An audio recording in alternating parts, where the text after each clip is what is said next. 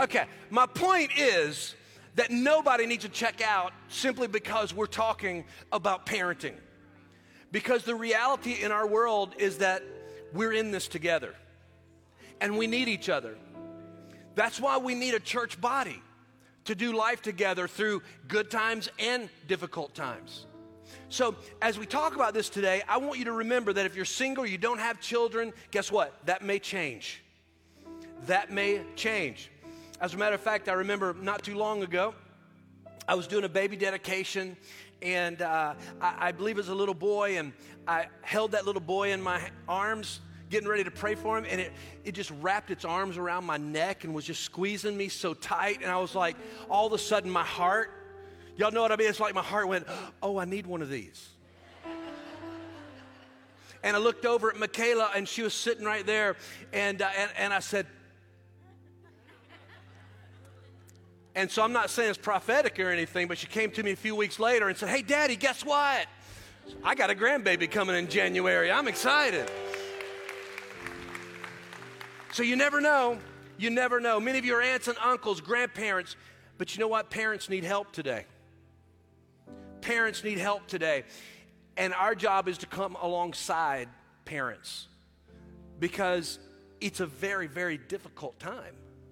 There are challenges that are, I, look at some of the challenges that parents have today, and it breaks my heart because we didn't have that. Our parents didn't have that not nearly at the level that we see today. And we're going to talk about some of those things. So I want to challenge you to engage this morning. I'm going to challenge you to listen with an open heart. I want you to listen also with your mind. And I want to challenge you to engage in what we're talking about today. So if you would stand to your feet, we're going to read the Word of God together. And we're going into the heavy, one of the heavy books, Judges, the book of Judges. And I want to read in verse, uh, chapter 2, and we'll pretty much stay for the core of our message today in Judges. But I want to read the first two verses of Judges. Judges chapter 2, verses 1 and 2. Then the angel of the Lord came up from Gilgal to Bochim and said, I led you up from Egypt and brought you to the land of which I swore to your fathers. And I said, I will never break my covenant with you. And you, everybody look at yourself and just remember, no, well, you can't look at yourself, but point at yourself. You, that's talking about us in this house today. And you shall make no covenant with the inhabitants of this land. You shall tear down their altars but you have not obeyed my voice. Why have you done this? While you're standing, we're going to read another passage in chapter in verse 10, but before I do that, I want to remind you of a little history and a little background to this chapter. God had brought them into the promised land, shown them the promises, but there were battles to be fought. And instead of trusting fully in God, what they ended up doing was making partnerships with other nations and other people that weren't of the same mindset. They weren't believers, they weren't following God, they followed other gods. But because it was convenient and it was easy and it made sense in the flesh, they teamed up and this was not what God wanted. So, what the Bible would tell us is that Israel honored God with partial obedience. I want to in, in put this into you as best as I can today. Partial, uh, partial obedience is disobedience. And what we see here is the angel of the Lord coming and confronting the people of God. I believe we live in a time right now where God is confronting the people of God. Yes. You wonder why it's getting hot spiritually? Because God is saying, wake up. It's not time for games. It's not time to close our eyes and wait for something to pass. It's time to engage and obey God. That's what this scripture is telling us. So, this is what happens when we partially obey God. We find ourselves in Judges chapter 2, verse 10. when all that generation, the generation of Joshua, when all that generation had been gathered to their fathers, another generation arose after them who did not know the Lord, nor the work which he had done for Israel. Heaven forbid. But that's where we are again. Let's pray. Father, today we come before you and we ask you, Lord, as we sow the seeds of your word, that God, your anointing in this place would just cover every person. We believe, Father, and we know that it's your anointing that breaks the yoke of bondage in every one of our lives, and we declare that in this moment right now. And we speak, Father, that the seed that is sown will find fertile soil in every person's heart, whether they be here in this room or whether they be listening around the world. That, Father, the seed would take root and bring back a harvest of good in each of our lives. Father, help us to awaken to what you have called us to be and do. And Lord, I ask this as always, finally, that when we leave our time together today, we would leave here changed in Jesus' mighty name. Amen and amen. You can be seated. You know, as I jump into this, I think when we talk about parenting, we come to the place where we have to ask this question What is our vision for our kids? What is our vision for our children? Or what is our goal? You see, if we try to move through life without a goal, as, as a business owner, as, a, as any kind of entrepreneur, anything in life, if you're trying to achieve something, it's been proven over and over that if you don't have a goal to move toward, you'll just keep floating around and accepting whatever happens in your life. And the truth is, many of us in our culture today have raised our children in that manner. We've raised our kids sometimes in a place where it's like, well, I don't have a goal. They're going to be good people. They're going to be good people. As a believer or a child of God, understand there is a command for us to raise our children in the ways of the Lord.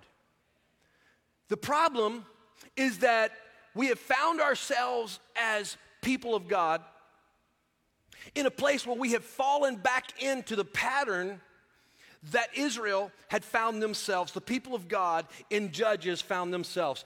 And it's so interesting to me that even through the Old Testament, as you read these things and it shows us the character of God throughout all the pages, we realize that people move in cycles. They move in cycles. Now, how many know that every one of us, we have our tendencies? And you know, it's like you'll have a good season and something, you know, it's like we tend to move in these different cycles. But the thing is, is learning how to disrupt that cycle. And so today, what I want to do is I want to throw a wrench into your inner workings. And I want to help the word be the disruptor in your life right now because we live in a time that if people don't wake up to what's happening around us, we're going to find that uh, the thing that we hope doesn't happen will be upon us so fast that there's nothing else we can do about it but hang on and keep praying.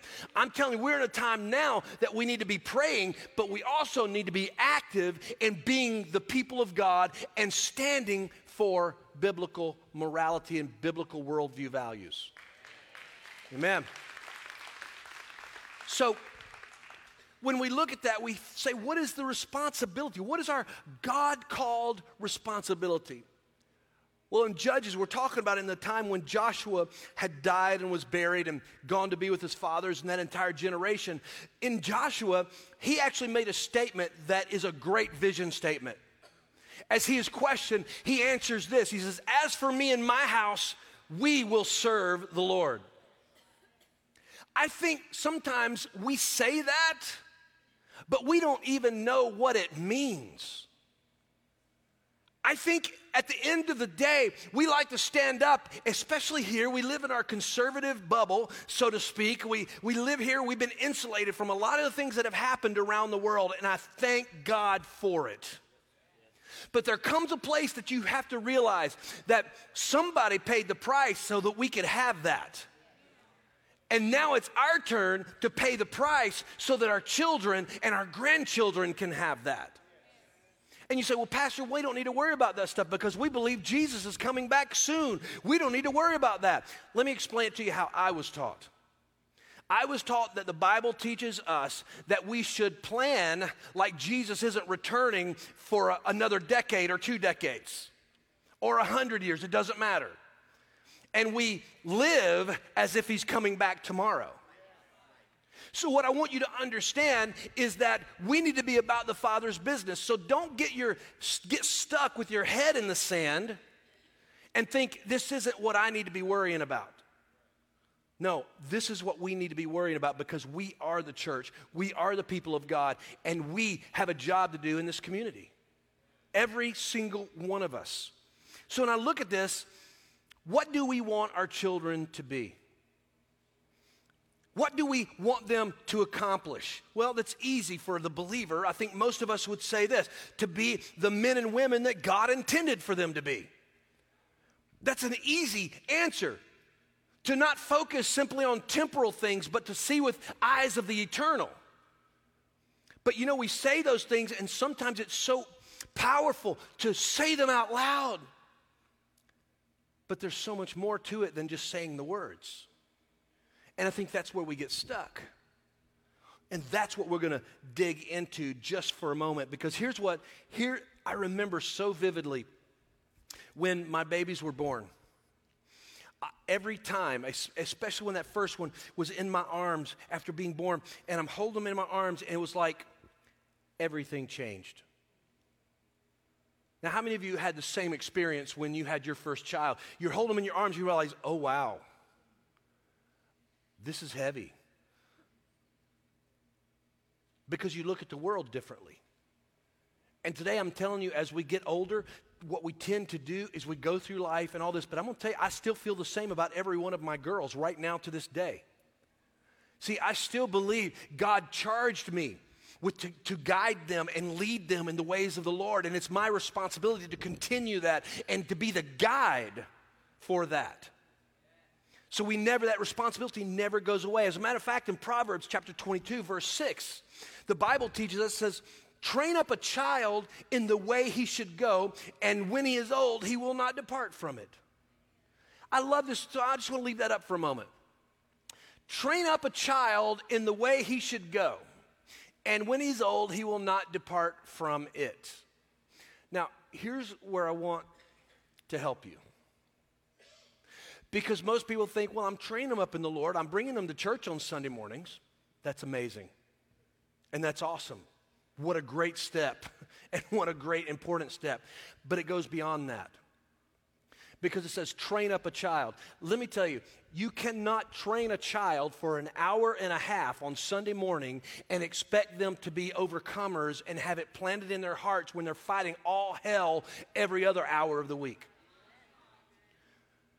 Because some of us need to understand what's going on is that we're allowed, we want the church to do all the discipling of our kids. And the church's job is not to disciple your kids for you, it's to help you disciple your kids alongside you. So we need to see it in our home in our homes. We need to see it. Our kids need to see when you're having a really, really bad day. Anybody ever have one of those? You ever had one of those? Some of you have a lot of them because I get those calls. No, you're having a really, really bad day. Do you know your children are watching you? And they are looking and say, oh, so that's what a man of God looks like. How frightening is that? Wives, let me talk to you for a minute because I know all of us husbands, we're kind of idiots most of the time. We are. And when we do something really dumb and you are losing it and your children are watching, you're showing your child what a Proverbs 31 woman is supposed to be? No. You see, what I'm trying to tell you is that we need to understand that responsibility goes beyond when they're toddlers and when we're teaching them the basic things of life. No, it comes to the place where we're teaching them and growing them every day of their lives. All of my children are grown and have their own houses and, and husbands and, and some children and all those things, but it's still my job to make sure, and they'll tell you every time if somebody misses church, why, why were you at church? Where were you at? Well, you know, this, this, this, this. Okay. All right. I'm good at guilt. I grew up Pentecostal. I can throw some guilt. But I'm just telling you, it's my job. It's my job to help my kids understand what's important. And let me give you this key thought today. I've only got two for you. This key thought to train a child in the ways of the Lord requires more than a brief Sunday morning experience. I'm going to say that again because some of you need to get this in your heart. Training a child in the ways of the Lord requires more than a brief morning, uh, Sunday morning experience. You must show them every day and with every moment what it means and what it looks like to be a follower of Christ. When I look at that and I read that, even for someone who's followed the Lord as many years as I have and raised my kids, and I, am so grateful. God has honored me with amazing kids. Every one of them served the church. I am grateful. But every day when I read this, it reminds me wow, I need to be better. Because even in my life, I recognize these things. So let me tell you. So on Sundays, we get a child for about an hour and a half. Pastor Bill and Sarah, they get them for just a little bit of time every morning on Sunday. So that's one and a half hours. Just let me do, I'm gonna do some simple math for you, just really quick to help you out. Just to do it, because some of y'all went to public school like I did. Okay. So, culture has your kids in school for 40 hours a week, right? 40 hours, eight hours a day, correct? Eight hours a day, 40 hours. 10 hours of extracurricular, and I'm saying that's being pretty light. If they play sports, it's probably 40. But anyway, 10 hours of extracurricular. Let's just say five hours of homework. Anybody? Y'all know what I'm talking? So when I look at that, how many hours is that? 55. So 55 hours of what's being taught in our schools. Now, I'm not saying it's all bad. Understand that. But 55 hours versus one and a half hours that you have them in the house of God. I think it doesn't take a rocket scientist to understand that that's a recipe for disaster spiritually. So let's put on top of that that now we live in a time where there's some serious issues that are going on inside of our school systems right now. We know that. We've talked about it. Because of all the different things, and I will just go ahead and tell you because I knew there would be younger children in here, I have carved back some of the things that I wanted to share with you, but I will relate to them. And if you ask me a question later, I will let you know. But when I look at this, I want you to understand some of the things that happen in curriculums in our county right now. And before I say this, I want to tell you this I am grateful and I praise God for spirit filled, Bible believing teachers who are battling this thing every single day. Every day. But it's an uphill battle for them, and they can't do it alone. But let's look at this. So I'm just giving you some basic stuff, right? So let's talk about curriculum your kids uh, these things are targeted for your kids that are incorporated into curriculums in your kids right now that have been approved by the board, right? Not the church board, the school board. Church board would not, but that's okay, that's another story. But when we look at this, all right, did you know that in kindergarten, one of the targets they have is to teach your kid what murder is? Kindergarten. I don't want, I don't want somebody teaching my kid about that in kindergarten, right? Anybody else? Then let's go to first grade. I'm just, and I'm moving through these things really quickly. In first grade, they're in the books, they are touching on gender fluidity. First grade. My grandson's in first grade. That terrifies me. Why? Because I don't want someone else teaching the values that my family stands for and what we believe in, and there's some person that I don't even know who has decided this is what every child needs to understand. Let me tell you something. That's why over a million kids did not return to school and started homeschooling last year before school started back across the country. And I can already tell you that as, as uh, Grant Ross was talking about the sweet notes, when I do messages like this, I get a lot of these notes that tell me I'm an idiot and I don't know what I'm talking about, and that's fine. My job is not to be the smartest school person out there. My job is to preach what God's laid on my heart and what's best for our community.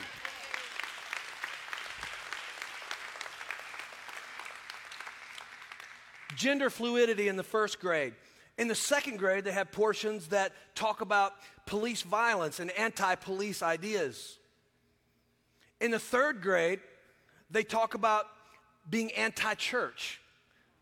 Now, they don't phrase it that way, but the idea is that the church caused so many problems through history that you can't depend on what church says. So they're te- teaching us. Now, I want you to understand if you're 16, 17 years old, you're old enough to be able to decipher some of this stuff. But are you there when you're in the third grade? No. Fourth grade, rape and adultery. Fifth grade, promiscuity and harmful relationships that we would deem as harmful relationships. Now, I'm being so nice right now. And I want you to understand that it took, I had to go over this a hundred times just so I wasn't too upset because I get angry. And so should you. Not with a worldly anger, but with a righteous anger. Because these are our children. And here's what's awful we've allowed this. We've allowed this. Just this week, there was uh, a cry about a particular book that was written and that was in the libraries of every school. And I'm not look, I'm not a book burner. I, I love books. I love all this stuff. But there's appropriate things. And this book was absolutely explicitly pornographic. And in this book, it had all of this. I, mean, I couldn't even read it. And this was in the book for our kids to check out. In our school, guys, in Sumner County schools. and the board kind of passed on it. I don't know all their reasoning. There's some good people on our board. I'm thankful for the good people on our board.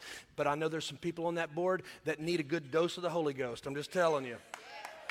But what I will say upon this is that after that, some of the parents who couldn't believe that they didn't address this decided that they'd take it to the next level and sent a nice formal letter talking about the lawsuit that was coming because of it. It's awful powerful because now they've taken the book off the shelves for review. And when they review it, I have good confidence that any normal person will look at it and say, no, that does not need to be on the shelf for our kids to read. The reason I say that is because it matters when you make a stand for what's right. And I'm to tell you something. Let me talk to our Tennessean friends. Now, let me tell all of our friends that have moved here from other states, we receive you as Tennesseans. We love you. We are glad you're here. I have not met a bad one yet. But what I will tell you this, let me speak to our Tennesseans, and this is a gentle rebuke from a grandfather. Why is it that we should allow or expect people from other states who have watched what has happened to their school systems be the ones who are standing in the gap for our kids? We need to be standing in the gap for our kids alongside them. Mm. A couple weeks ago, I used a video on Wednesday night as I was teaching, and, and in this video, I don't even want to show it again. It disgusts me so bad. But in this video, and I, and I know the I know every kid in here has probably even seen it. That's what so bothers me even more.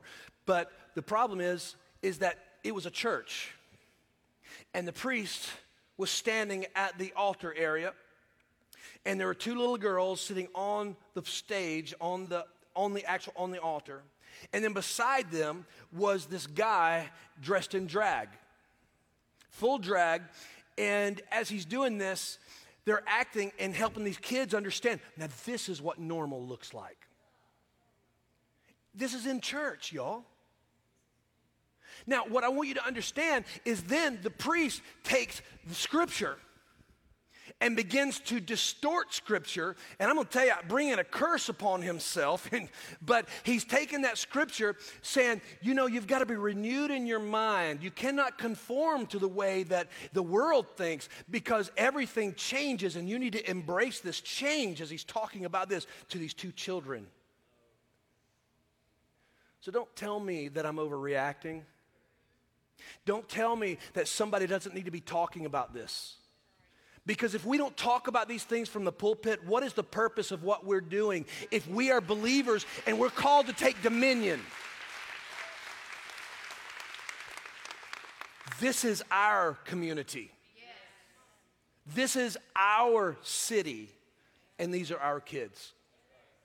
So, I'm not trying to be raging or anything like that. I don't think I am. But here's what I just want to tell you that school was designed, public school was designed to teach our kids fundamentals of reading, writing, math, and history. I don't need the school teaching my kids what's morally right. Right? You say, why, Pastor? The, the platform is not the place for that. I completely disagree with you. Because when you hear me talk about this, I'm only telling you because this is what the Bible says. We are the gatekeepers for our children.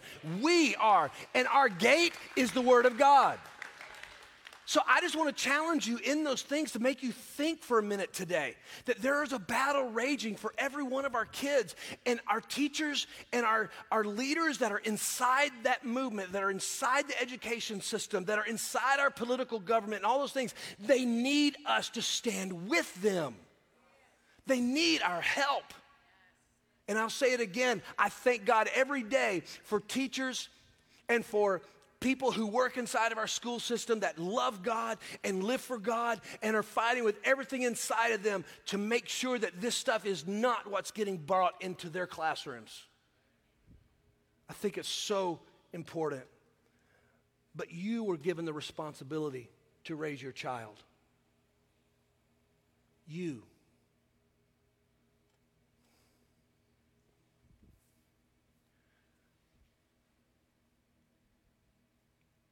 I've served God for a long time. I've seen a lot of things in my life, as many of you have. But today we live in a world that's pushing ever closer to allowing darkness to be the norm. It doesn't have to be that way. You say, Pastor, you don't understand. The Bible says that these things have to happen in order for the Lord to come back. Let me tell you, you are correct. The Bible does say that. But what it also says this is that there will be the glory of God that has risen up. It talks about a great outpouring of the Spirit of God. I'm, what I'm telling you is that there are always going to be places where light shines brightly. And may this place be a place where the glory of God shines brightly. We're not perfect. We don't have it all together, and we'll miss the mark occasionally. But if we'll stand upon what God's word teaches us.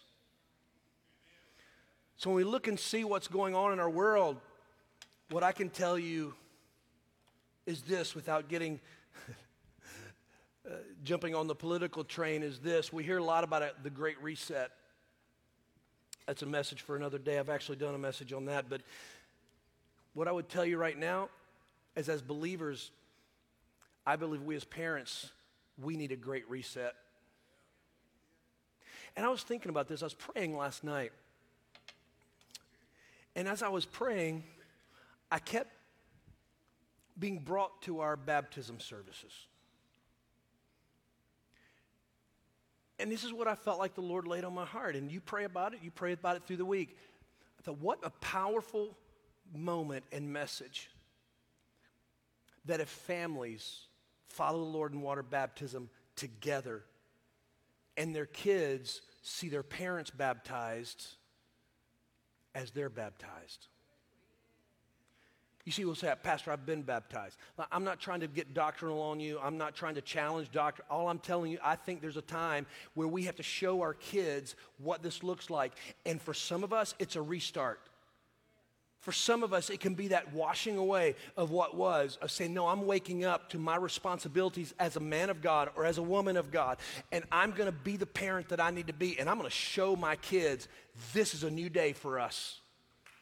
Amen. So I wanna challenge you that if that's you, sign your whole family up. We'll spend all Sunday baptizing people. I don't care because how, what better thing to do? Because it's time to shift. It's time to wake up. And the reality is, is we've got to take back what's ours.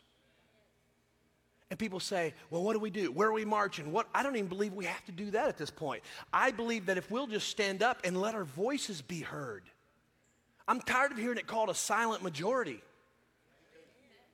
I'm ready to hear it called a spirit filled majority. Because I know this when we stand up, it's not just our voice being heard, it's the voice of the Lord. And what better voice could we be celebrating, right? That's what we need to do. We need to stand up and be the believers that God called us to be. Let me share one more key thought with you today. And it's this a generation that does not know God is the result of a lack of spiritual, spiritual leadership in the lives of that generation.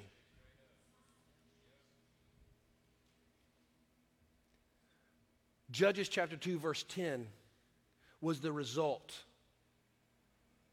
Because what happened in those first two verses, as we read in that, as we were going back, we don't have to go back to the scripture, but as I refer to it, what you can understand is that as they're going through this, this is why the angel of the Lord was had to be very frustrated because he brought rebuke.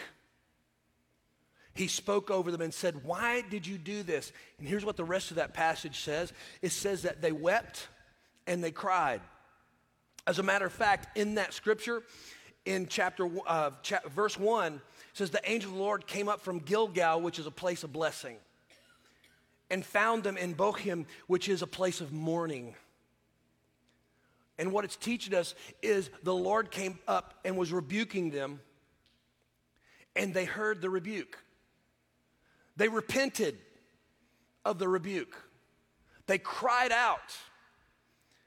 And you know what happens in Scripture?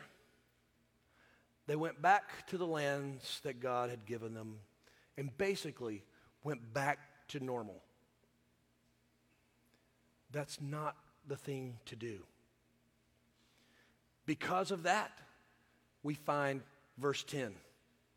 There was a generation that did not know of God or of his mighty works. Let's not allow that to happen. Let's make sure our kids understand in whom we believe. That no, we're not perfect by any stretch, and that we all make mistakes, and we're trying to do the best we can. But I'm asking you to love your kids enough to make sure you're training them up in the ways of the Lord. Being a witness and an example in every moment that you have. You say, Pastor, well, that doesn't give me room to be human. You're not human, you're parents. right? You don't get to be human anymore. No, you're a parent. This is our job, this is our call, this is who we are. And today, as we look at this, I think it's so important for us to understand that that's what is needed spiritual leadership in our families. So, what it does is it comes down to this Are you providing that? Or are you allowing somebody else to provide it? Now, if you're a heathen, you're probably better off letting one of us be the example. But I would say most of us in this house love God and that we want to be the example for our kids that we need to be. It's time. It's time. Would you bow your head and close your eyes right where you are today? Father, today we come into this place, and Lord, these are challenging times. These are strange days in which we live. Your word even refers, as we talked Sunday, Wednesday night, Lord, there will be terrible times. And in that phrase, it's not just terrible, terrible means demonic. Lord, we are seeing that kind of behavior all around us. And Lord, sometimes it's difficult to understand what to do next. Father, I pray that you would convict all of our hearts as parents, as grandparents, as leaders. That, Father, we would search our hearts for the places where we have failed to lead, and that we would wake up with a new mission, that we will be revived and awakened once again to the call of who God's called us to be. You blessed us with these children. You blessed us with these, these people that we love dearly. Father, when we're gone, I don't want them to not know of the miracles of God, of the dead being raised, of the blind eyes being healed, of the miracles that God has brought us through. I want them to know the stories of your power, and not only the stories, but they witness that. So, Father, I pray that all of us as adults, that you would convict our hearts to awaken to the call that you place inside of each of us to lead into those things. And Father, right now, we want to be the leaders you've called us to be. Help us, Father. I pray that they would have boldness to step out in places they've not stepped out before. That God, you would give them peace to know that you're never going to leave them or forsake them and leave them hanging in a situation. I pray, God, you'd give them favor that as they commit to you, you're going to make a way where there seems to be no way. And Lord, I ask this that you ignite a revival inside of our young people and children. That, Father, they start to teach us what it is to worship that they are so hungry. I believe, Father, that there's a revival inside of our young people just waiting to burst forth.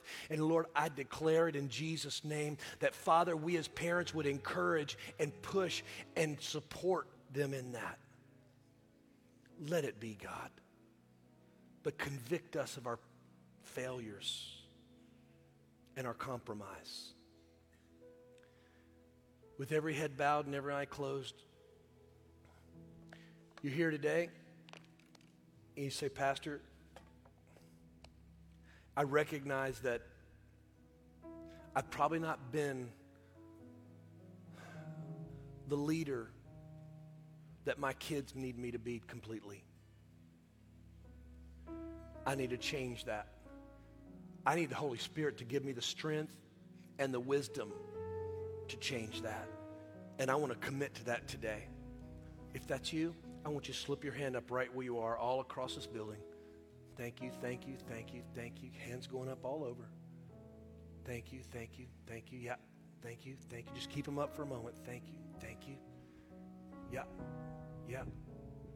Thank you. Yes, yes. I see your hand. Thank you. Yes. Yes, ma'am. Yes, ma'am. Yes, sir. Yes. Anybody else? I don't want to miss a single hand. You can place your hands back down. Now I'm going to ask this question. You're here and you say, Pastor, the truth is, I know that I'm not right with God today. And I need to give my life to Jesus. Can I tell you, that's the greatest thing that could ever happen in this house. And with the thousands upon thousands that we've seen receive Jesus over the years of our ministries, I'd be honored to pray with you today. And you said, Pastor, I need Jesus. I'm not going to embarrass you today. That's not what I do unless the Spirit changes it. And you're here and you say, Pastor, I need Jesus. If that's you, just slip your hand up right where you are and say, That's me. Thank you. Thank you. Thank you. Anybody else? I don't want to miss a single hand here. Thank you. Amen. You can place your hands back down. Now I'm going to ask everyone in this room, could you just stand to your feet right where you are? I'm going to ask our altar workers and our pastors that are available to make their way to the front. I want to say this before I even begin to pray. that today I want you to understand one thing. We believe in the power of corporate prayer. And we believe something powerful happens when we agree together. So today, if you're sick in body, if you're here today and you got some challenge and you said, Pastor, I need someone to pray with me. I need someone to pray over me.